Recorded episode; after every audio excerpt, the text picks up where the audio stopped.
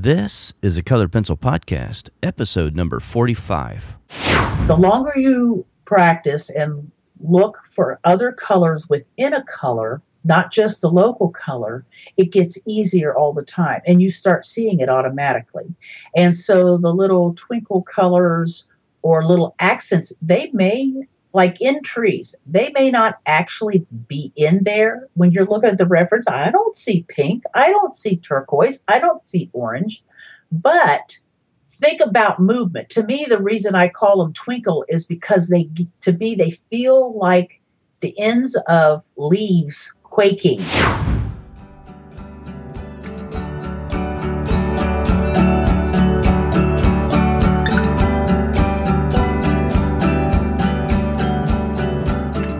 Welcome to Sharpened Artist, a colored pencil podcast where we discuss in detail all things in and around colored pencils and the colored pencil artist. And now, your hosts Lisa Clough and John Middick.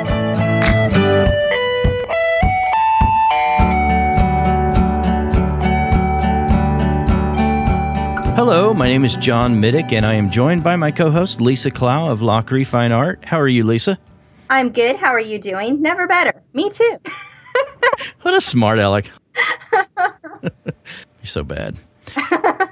this is a show about the art of colored pencils where we discuss tips, techniques, shortcuts, and all the nitty gritty of this medium that we love so much. So, Lisa, who are we talking to today? We are talking to artist Debbie Hook. Yeah, Debbie owns a frame shop and she's been doing that for years. And she has a lot of great information to share about things to consider when you're framing your own artwork. She's also got a lot of tips for us today on just creating artwork in general. This is going to be a great show. Lisa, I have to tell you, she's been she's one of my favorite people. One of the first people that I've ever interacted with whenever I came to this medium, and so sharing and so easy to talk to, uh, bubbling personality. That's awesome. So, Debbie, thank you very much for joining us today. We really appreciate it. Glad that you asked me. What got you started in colored pencil? I see from your website. I mean, you've you've covered a lot of different mediums. You've been involved in uh, oils, watercolor, pastels. What drew you to colored pencil? Well, I've always had a desire. I've just tried to experience different mediums, mm-hmm. but I think my my greatest love is is just actual drawing. Um, and when I uh, was introduced to colored pencil by a local artist who was trying his hand at it, uh, it just became just an immediate love affair. Uh, it, it, lets me experience that tight rendering of drawing with um, the meaning, you know, being able to apply color to that. So if I were to um, say which I'd like, graphite drawing or the colored pencil, I'd probably lean to the colored pencil. Uh, watching the uh, the way the colors blend together. mm-hmm, mm-hmm. As I do that, I do a burnish style it's almost like an, an, amazement that brings great joy to me when I when I see these colors building up and blending and kind of pushing around, um, and I can manipulate that. So. So the one I took a workshop of yours, and that was one of the best things ever. I had so much fun, and it was just uh, packed to the gills. I remember just being in awe at this process that you do that you achieved this realism, but you you had you had such a different way of explaining everything that really was accessible. Is I don't know how else to describe it, but you you used this approach where you talked about the the way that you hold the pencil. You said you have this baton uh, hold on the pencil where you have this overhand approach to it. Correct. Um, and then you used sort of this little scribble and and you talk about twinkle colors and i mean you have a lot of good terms that, that you like to use. You um, could hear me talk about watercolor. Um, but i mean people really resonate with that. I mean it makes sense. You make it accessible you make it fun and you make it easy. Um, you break down these they can be difficult and boring concepts in such a way that people can just kind of understand it and have fun with it Well, I'm, I'm how do you that. how do you do that? I mean, what is this a conscious effort, or is this just your personality and your and well, just the way you are? Part of, I think it's part of my personality because uh, when I learn something that's new, I really want to know the why, mm-hmm. how it works. I want to know everything under it, so uh, other than just techniques, so I can make more my own decisions uh, right. with whatever it is i'm i'm learning. And so i tend to i tell people i spill my guts. Uh, i appreciate people who are who want to understand the depths of things and uh, will put up with me being every little tiny tip that i can give them. Mm-hmm, mm-hmm. yeah i i love the the landscapes. I mean, they're if you go up real close and examine your landscapes very close to the paper, uh, you can see a lot of pencil strokes and and uh, it's not as detailed as you might think. When you step back it's extremely detailed. And, and that's something that i i don't know. I just don't see that real often. It it more closely resembles a, an oil painting to me when i'm looking at it because yeah. of, of that kind of uh, approach that you have where you're you're getting uh, the basic shapes and, and the movement in there and, and the colors, but you're not so much concerned about every little tiny detail. You're concerned about the overall, it, it appears anyway. Right. I, I really believe um, there's, you can go extremely detailed and show every little movement, or you can be very suggestive in any kind of medium artwork that you're working on. Mm-hmm. I really think that allowing the viewer to finish putting together the picture, that's why you were saying, you know, you come up close. Right. And you can, you know, really scrutinize and see strokes and right. and type thing. But when you move it away, it comes comes together. I mean, yeah. so many artists that I admire from, you know, uh, our masters. Mm-hmm. Uh, they were they were so good at that of just when you get up to it, you just see a stroke of paint, right? You know, right. but when you back off, it's it just feels like it's so realistic. Yeah, and uh, it's it's allowing. I think it allows the viewer to be interactive then with your art. Yeah, yeah, and and it's not. It doesn't have this um, this tight kind of uh, feel to it. And and I think that was one thing that made it kind of fun in your workshop is that I didn't feel like I had to be perfect at every little thing. And right. it's still and and the way you were able to break those concepts down into these bite-sized chunks made it where I felt like I could still do that. And I and I did. I was able to achieve what I what I wanted to but I, I didn't feel stressed you know. I think you can get you can get too detailed and too exact with a prescriptive process and it, it just induces stress sometimes when, when you do that. Yeah, as you're talking, I'm sitting here looking at this. There's a landscape, the what is it, a Valley Mountain Lake. It yeah. is just stunning. The way that you've blurred out, out different areas and you're really controlling the viewer where they're they're guided into this piece. It's just so beautifully done. Your contrast, your lighting, everything is just so stunning. That that piece is quite small. That's that's about a five by seven. Oh, you're right. I didn't even notice six. the size. Yeah, four by six. Yeah. Which one is that? What's it what's it look like? You guys want to follow along, it's debbiehook.com. It's uh, called Mat-Su Valley. One, two, three, four. Oh, I found it. I found seven, it. Yes, I've seen that in person. Beautiful. Yeah. What what is if if you can indulge us for just a moment, Debbie? What is if you can sum up your approach a little bit in landscapes? What would you say that is? Approach. Okay, I'm gonna have to think about that. I just, I mean, there's not a lot of people doing landscapes, at least in colored pencil that that I see. There's not, but it's growing. Um, uh-huh there's some artists out there I'm starting to admire, and they're using some different techniques that I'm like, okay, I want to do that. but and, and I'm still experimenting with different techniques. Yeah. In in doing landscapes, so it's a work in progress right now. Yeah. But what I started out with is pretty much the same way I approach any color pencil work and that's with using the light layers and building it up And then the things, the tips that I gave, like the baton hold, mm-hmm. um, when I would start trying to render the edges of trees against the sky, uh, I found I wanted to be too controlled with the with the point of my pencil. Mm-hmm. And I just did this automatic flip, with not even realizing it, and put the pencil in my hand in that particular hold, like a but you know an orchestra conductor would hold a baton, and all at once I it was a way to lose some control, but right. yet create those lacy edges of foliage and be more spontaneous. So, you know, I kind of try I try to stay aware of things just like when I'm working with my pencil. Sharp points are so important on color pencil work. Uh, it gives you more control uh, than anything. And I've always tell my students if you find that you're having to keep applying pressure to get color to show up on the paper, that means your pencil's not sharp enough. Mm-hmm. Because in the very beginning, you have to have that sharp point to get down into the tooth of that paper. And uh, I, uh, I found out that I was automatically rolling the pencil in my hand to, mm-hmm.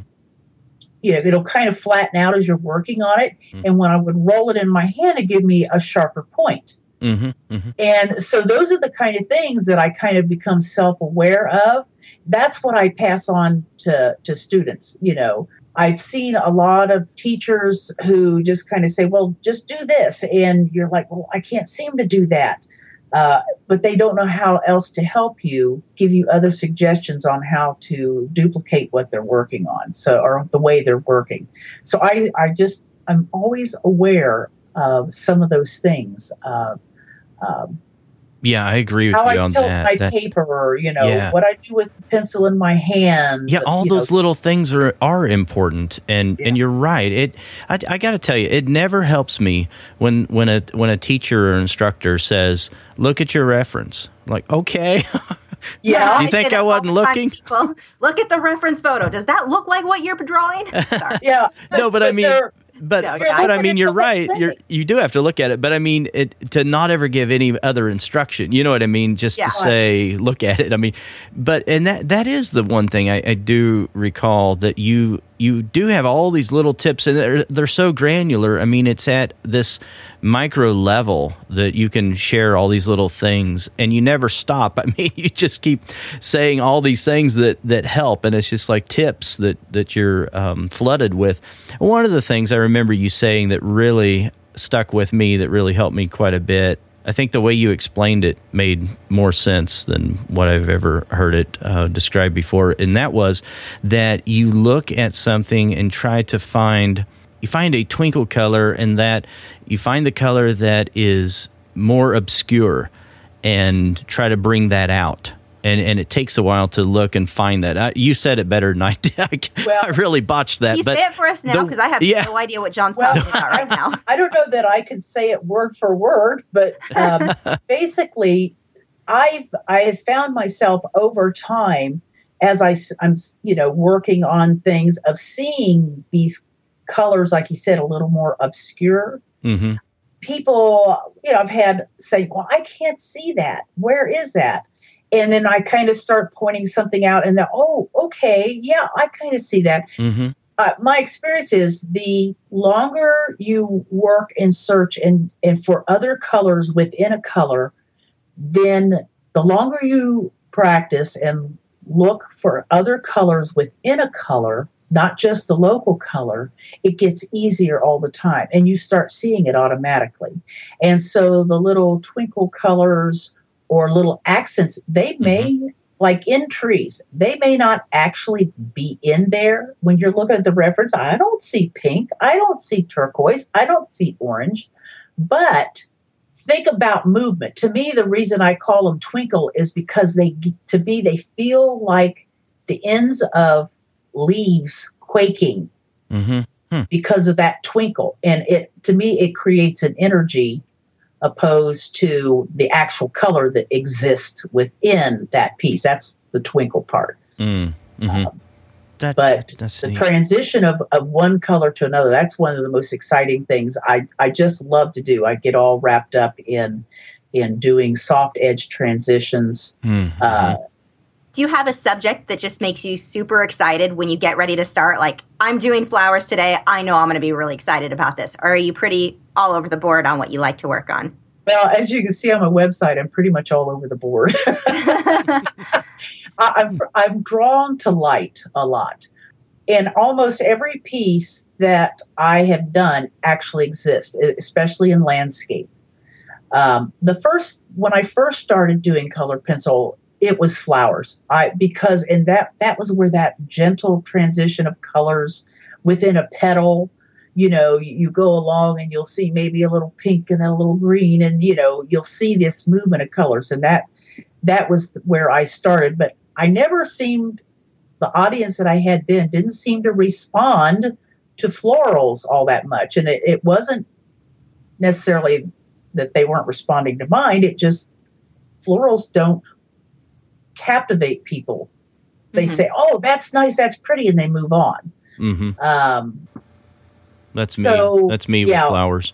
that's you with flowers. yeah. yeah. I mean, I, I, enjoy looking at them, but only for a second. right, and, and that and that's kind of over the years, kind of what I felt. So I kind of moved away from flowers, even though they were a passion of mine.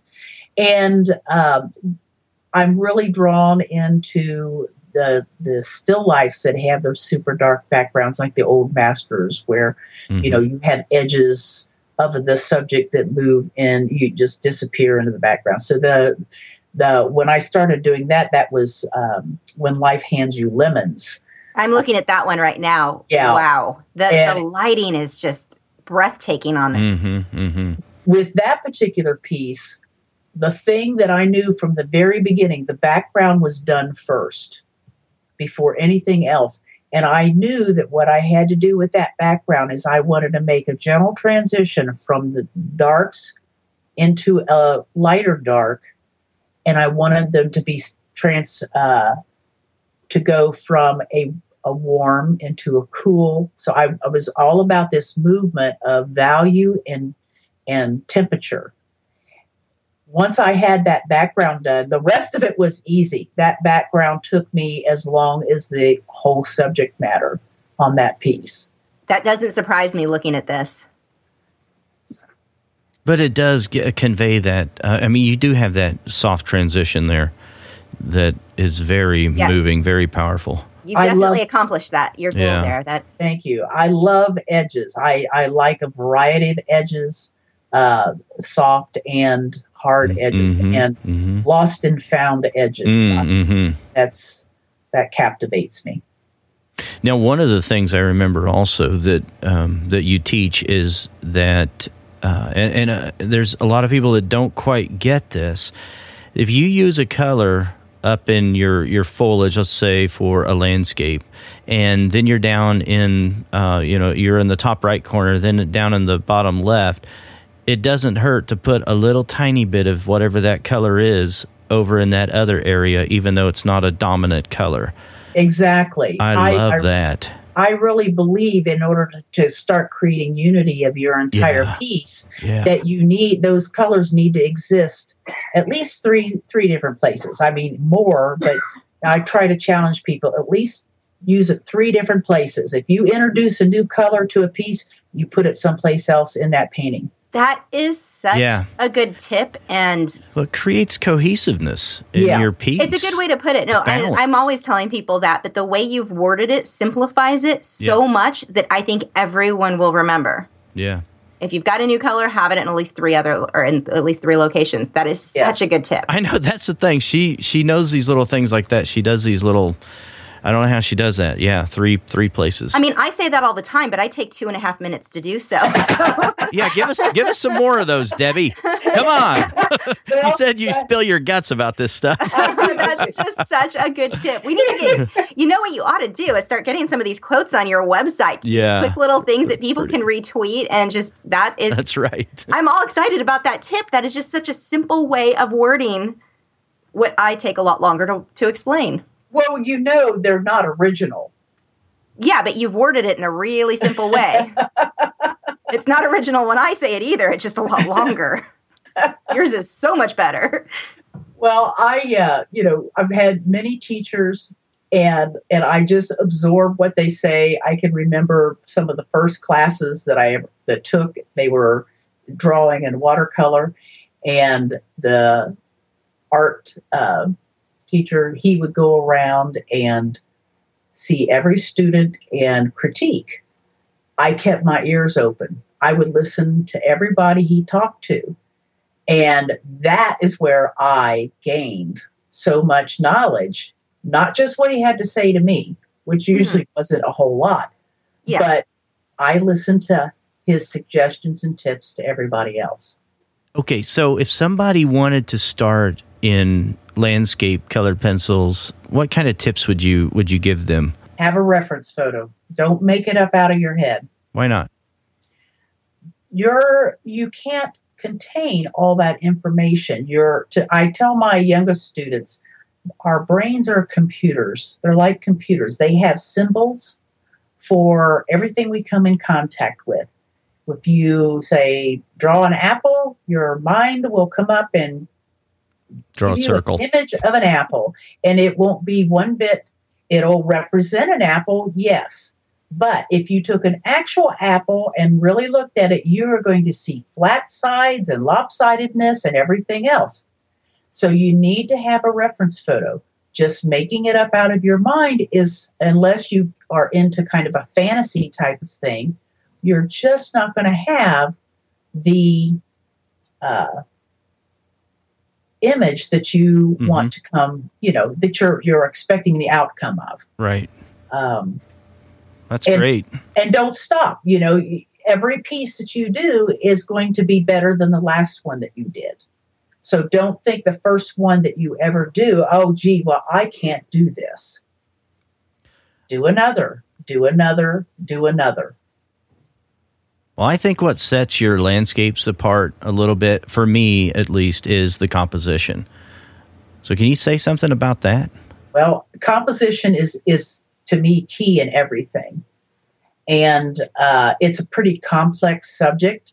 And it didn't come to me right away. Uh, a slight intuitiveness about it, but here again, I learned from other people on good composition. And probably one of the most important things to me is variety uh, in your shapes.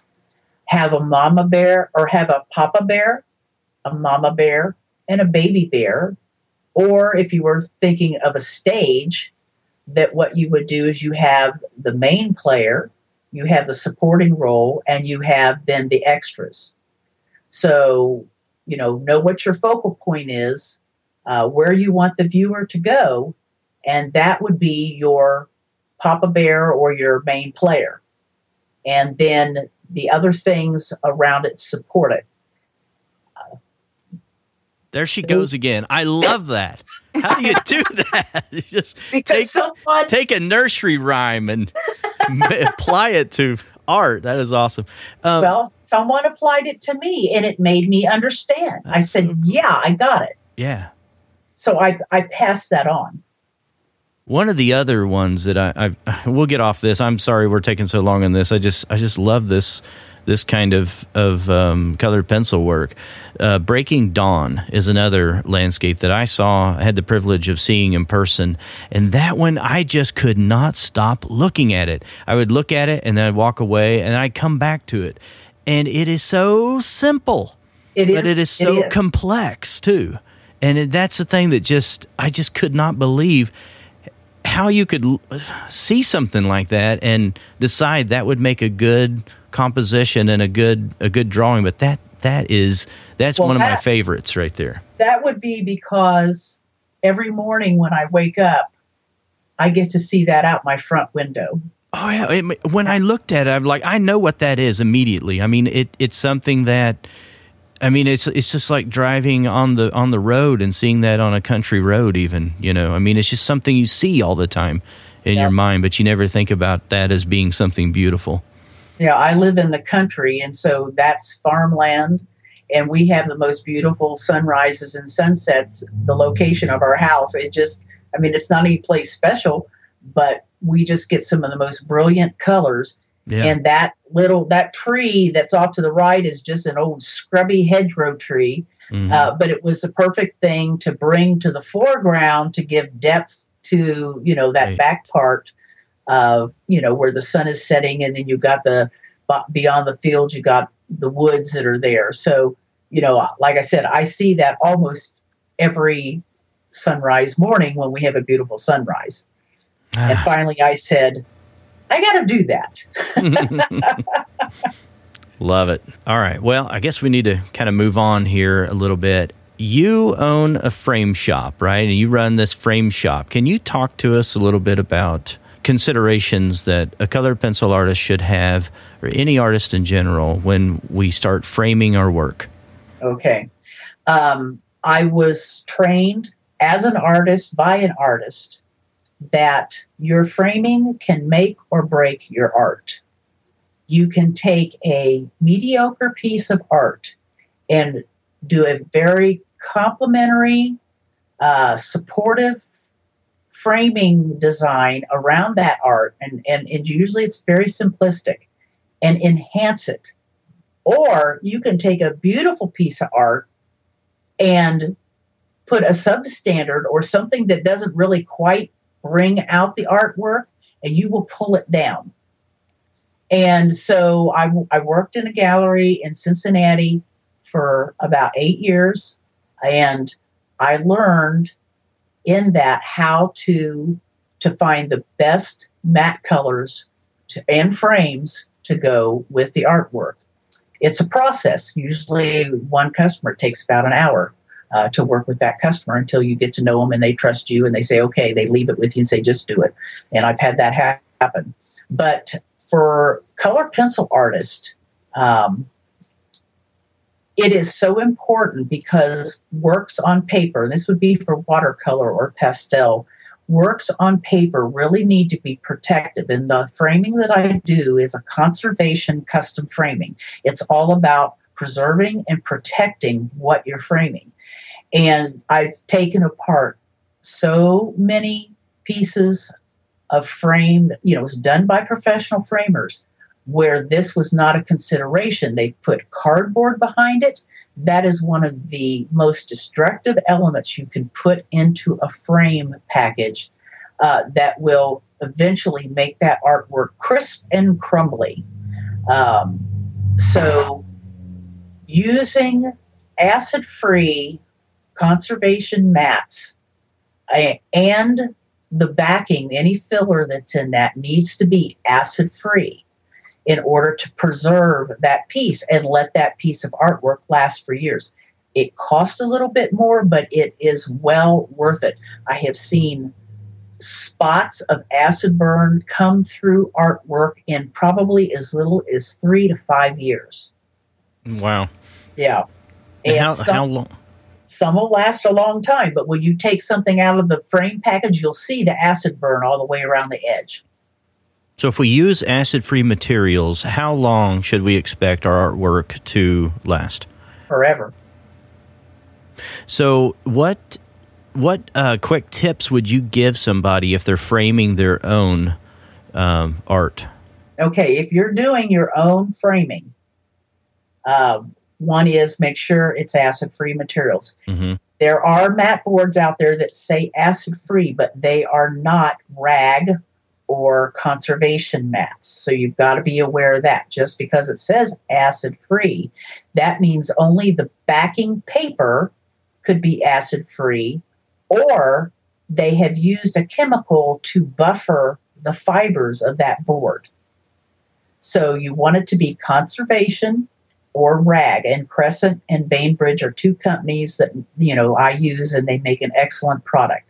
They also make the uh, you know manufacture the other uh, regular mat boards. So be familiar with that. Um, for your backing for the inside package you want acid free it can be mat board it can be an acid free foam core and you'll know you have acid free foam core when it doesn't feel slick Regular foam core is slick. Acid free is not, it feels like paper. And then there is another, there is a corrugated, which looks like cardboard, except it is archival and it's blue. And a lot of uh, museums and things will use uh, that particular product.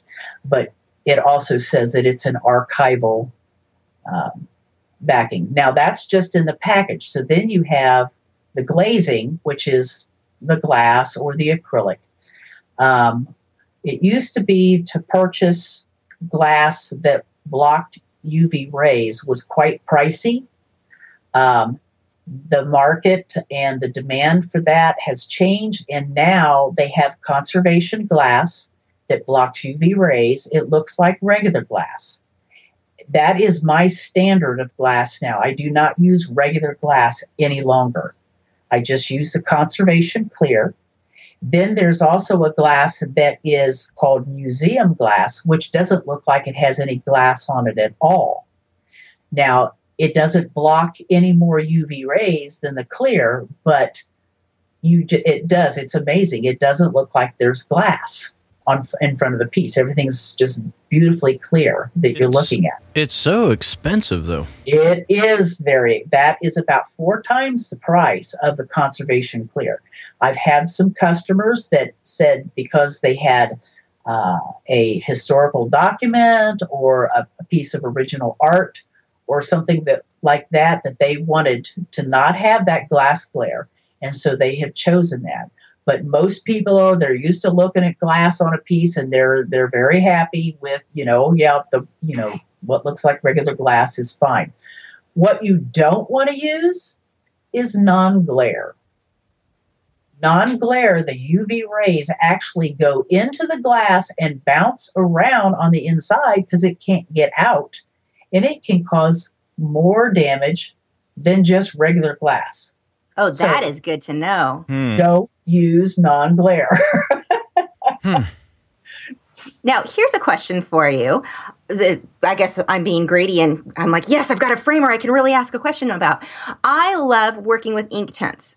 They're not yes. light fast at all. How yes. much is the UV glass really going to protect those? 99.7%. Will it make that big of a difference with those?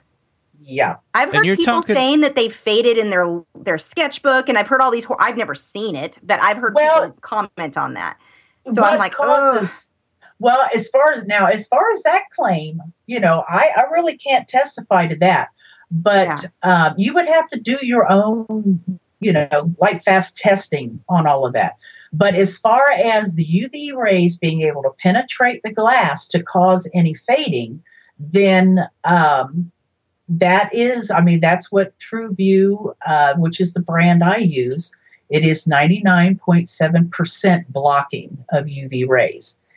Um, I don't use Inktense, so I don't. I've got them, but I don't use them that much, so I'm not sure how, you know, uh, about that claim. Yeah. I do. I actually did get a piece of UV or a small UV glass, or I had the where I teach, they made me a, a, frame for it, a little one to test myself. I haven't, I figured I'll do it this summer when we actually have sunlight.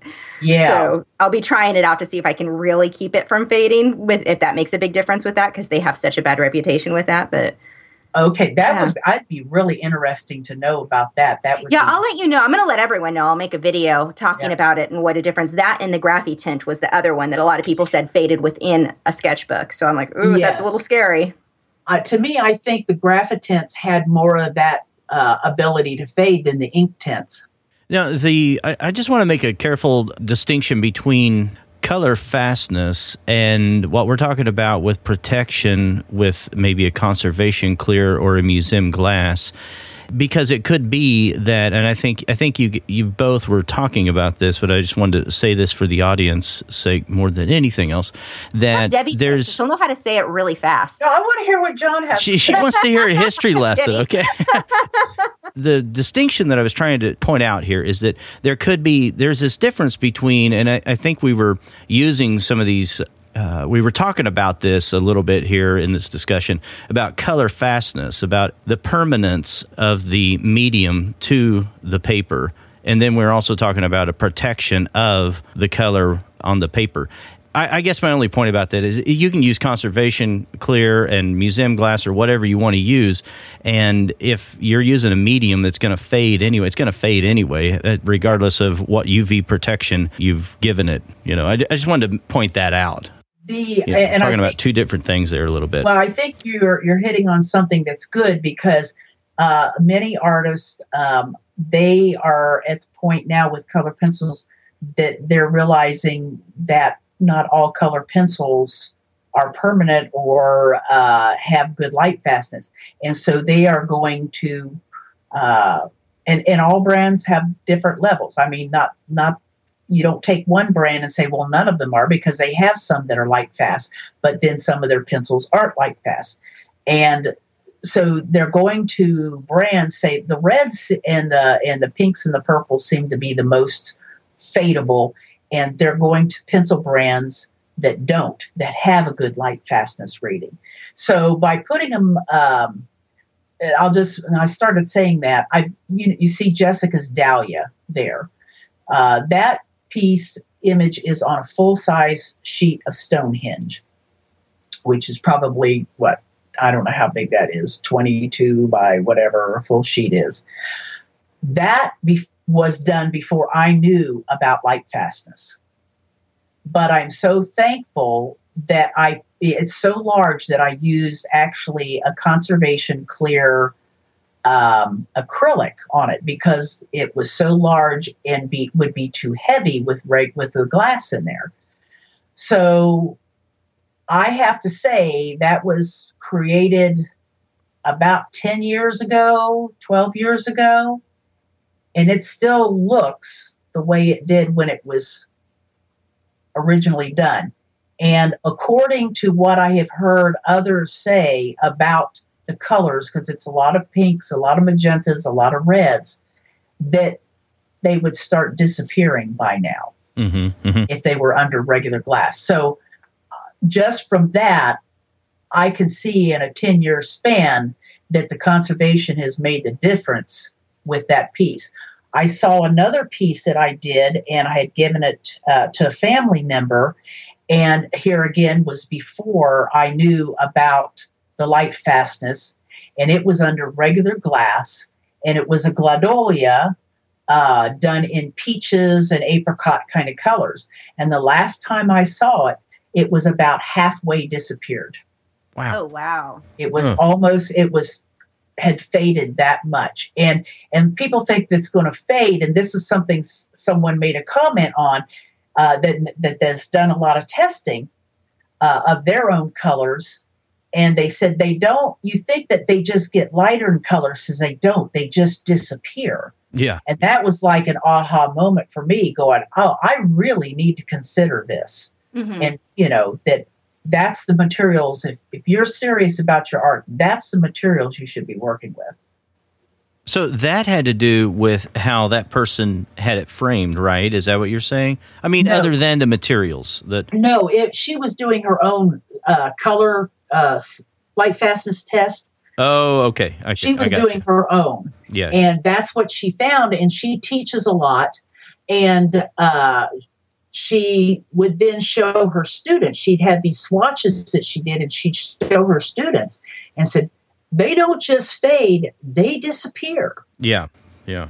And, you know, that made the impact, and just her telling that story made the impact to me as right. how important in color pencil work that you work with material, your color pencils, and should be light fast that you work with, as well as putting it under UV blocking glazing. Mm-hmm, mm-hmm.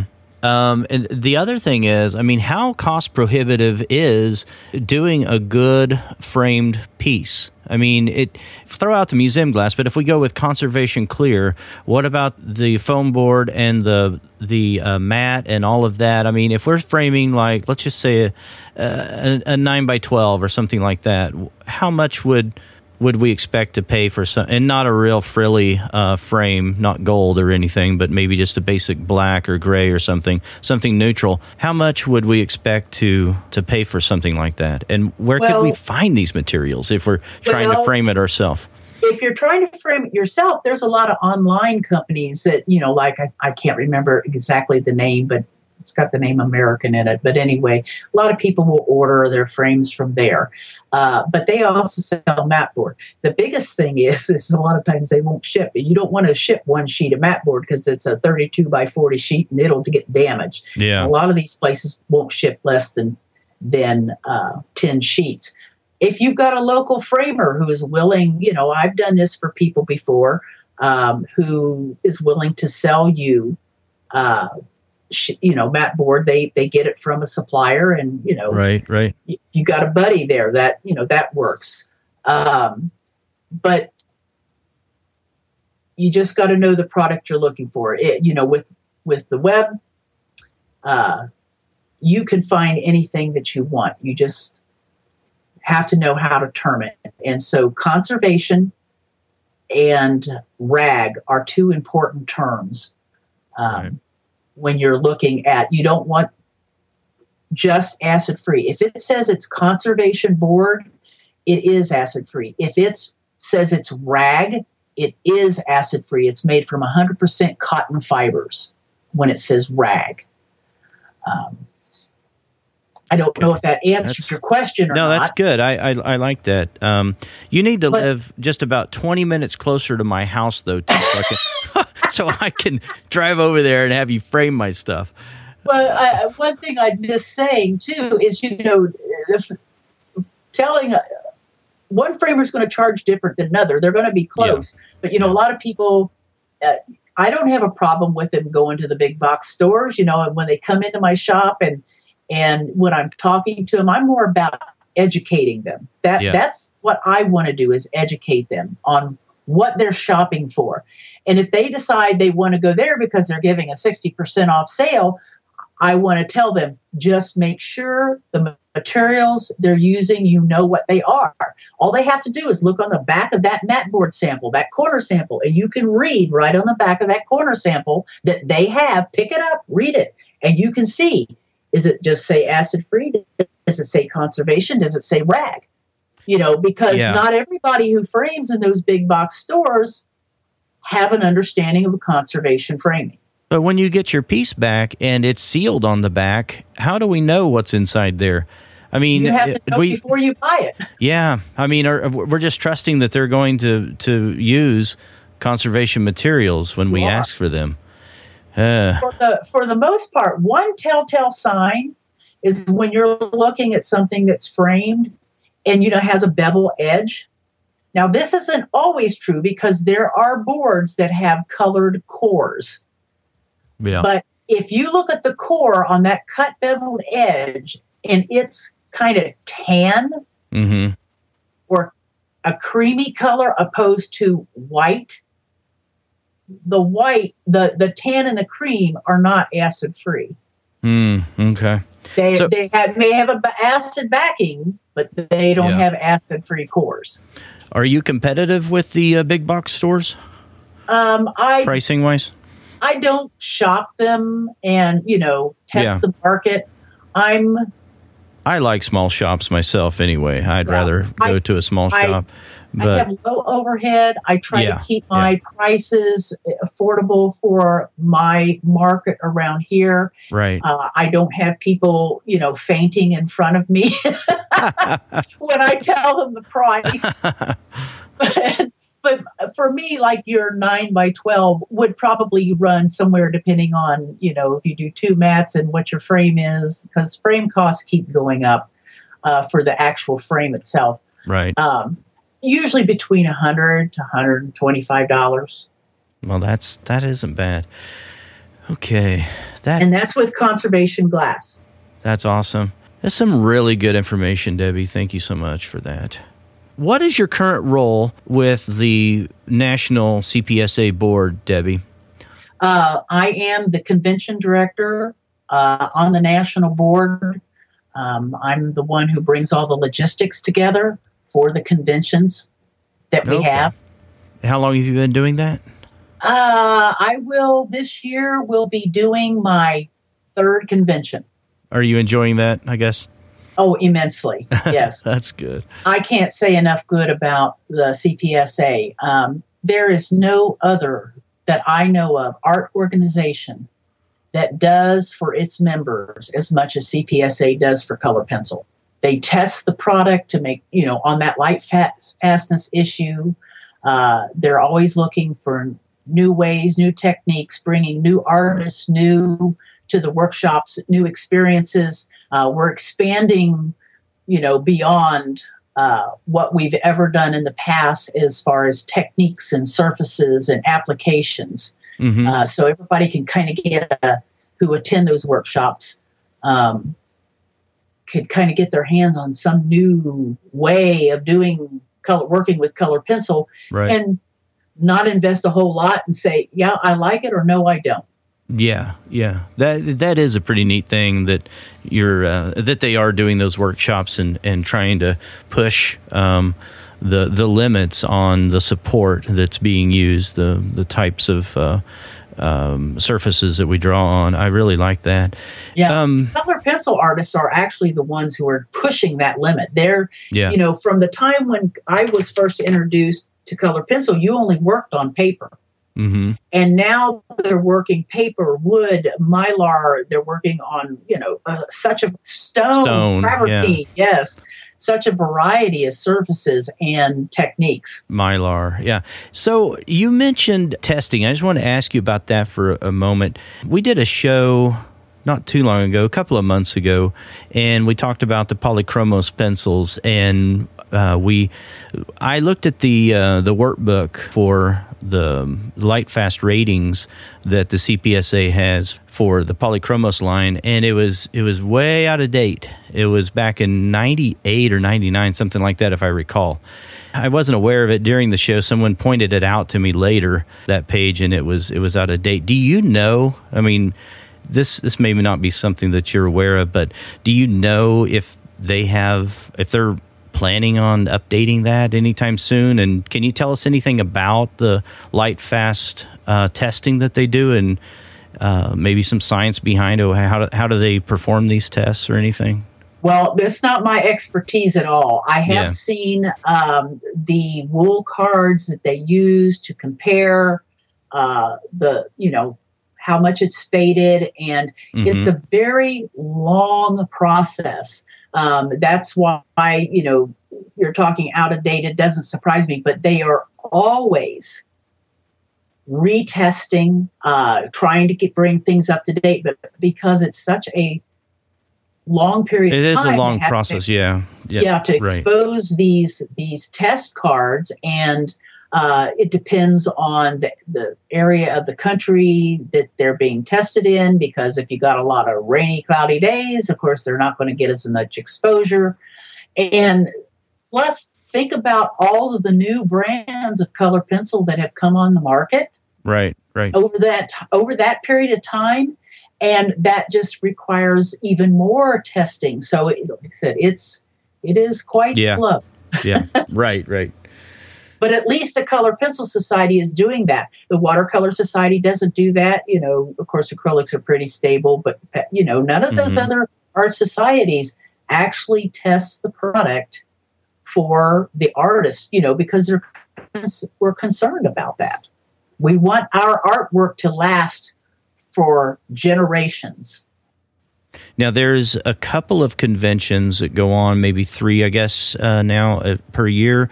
But you're not conventions. I misspoke. Um, contests, but you are you're you're part of the annual convention, that national exhibition, right? That's correct. Yes. What would you tell anyone who has never entered that exhibition and they're thinking about doing that? Enter. You you just you do not know the mind of the judge uh, they did for one of the Saturday events years ago I attended, they did a mock judging panel. It was one of the most interesting things. They had they had four of our outstanding artists on this panel, and we sat in the gallery behind, and they put images, uh, some selected images of artwork uh, on the screen, and the judges had microphones, and we then listened to their comments and conversations amongst each other as to each piece that went up and how they um, were. They took. There was one piece that was when you first saw it, it's like, oh no. But the more mm. you looked at it, the more fascinating it was. And it wound up being the piece that they would give the best of show to. Oh wow! And so that that was just I would love for them to do that again. I found that just such That's an enlightening really thing. Cool. So yeah. you don't know what's in a judge's mind. It, you know, we're all very personal beings, and you know, they the judges try not to have selective taste. You know, that fit into what their wheelhouse is. They choose a judge, and it, you know, that has a lot of accreditation Mm-hmm. Just enter. Mm-hmm. Hmm. You might surprise yourself. How long have you been teaching colored pencil? Oh dear. Um, I I'm not good with that. okay, when was that? Uh, I've been probably the most active with doing workshops has been the last three years, but I was doing private lessons before that uh, okay. for maybe about three or four. So maybe about gotcha. eight years. I don't. Yeah. Know. How many do you teach a year? I mean, like this year, how many do you think you're going to be teaching? How well, I, I I think as far as workshops, um, I'm pretty much probably ran that course. Um, I taught three of them last year. Uh, three you taught, different. You taught one today, didn't you? Yeah, it was a it was a baby one. I do okay. ones, and uh, I just I just call those baby workshops. Okay, uh, but it, it, was I didn't really consider it a workshop. It was just yeah, kind of demonstration. Demonstration. That would yeah. be that's a good term. But um, I I really enjoy. I'm constantly teaching um, private color pencil lessons. And if somebody comes up to me and says, I want to learn to do color pencil, they've just opened up a can of worms. right. because I'll, I'll sit them down and I will just give them every bit of information. I give the, show them sample surfaces. I show them sample pencils. Here, try it. See how it feels. You know, we, we just, uh, yeah. I cover every inch that I can related to color pencil that I know of. What are so, your favorite pencils? Well, I am a Prismacolor person. Okay. What is your favorite? Oh, go ahead. Sorry. I'm going to say, in spite of the issues, and it, it really, when when a lead breaks, you know, breaks away, it just, I, oh, I just cringe. In fact, I have all these little saved up tips of pencils.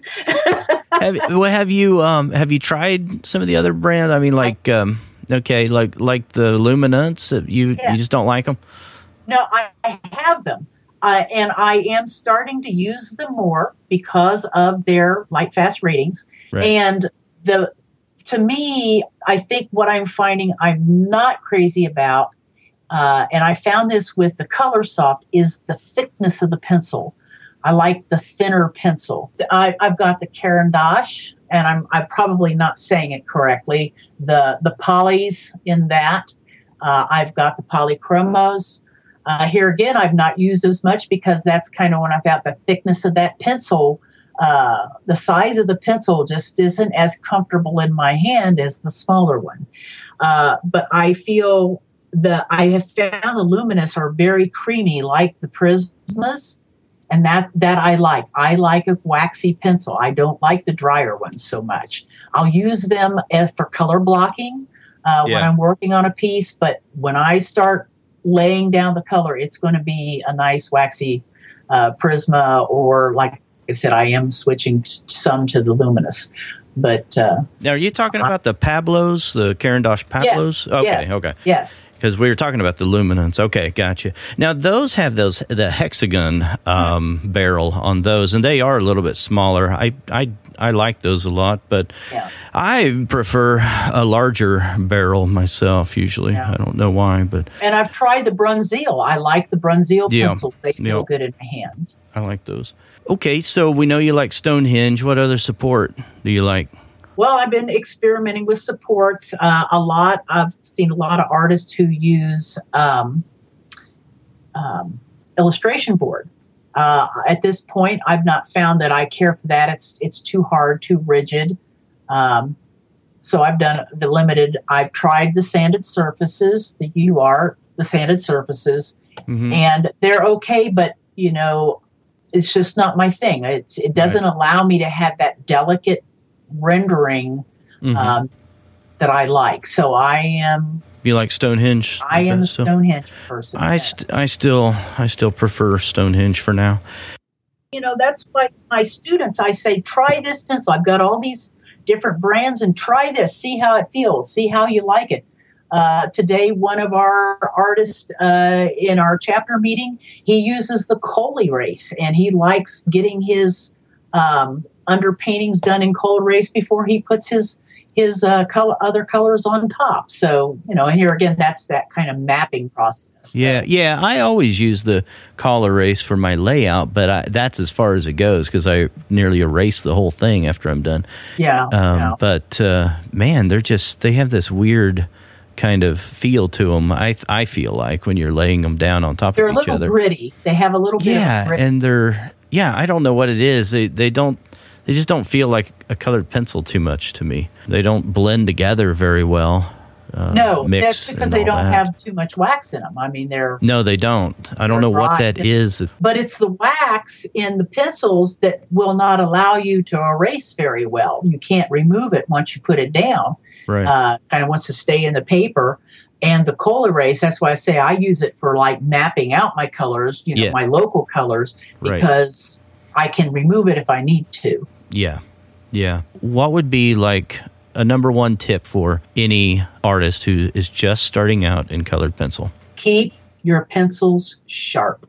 If All right, I love that. You Good will tip. have the most successful layering that you can get.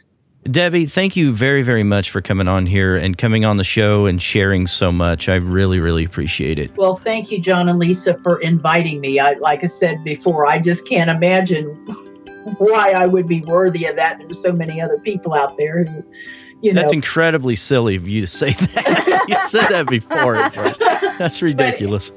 I guess I'm always willing for someone to pick what little brain I have. oh, right.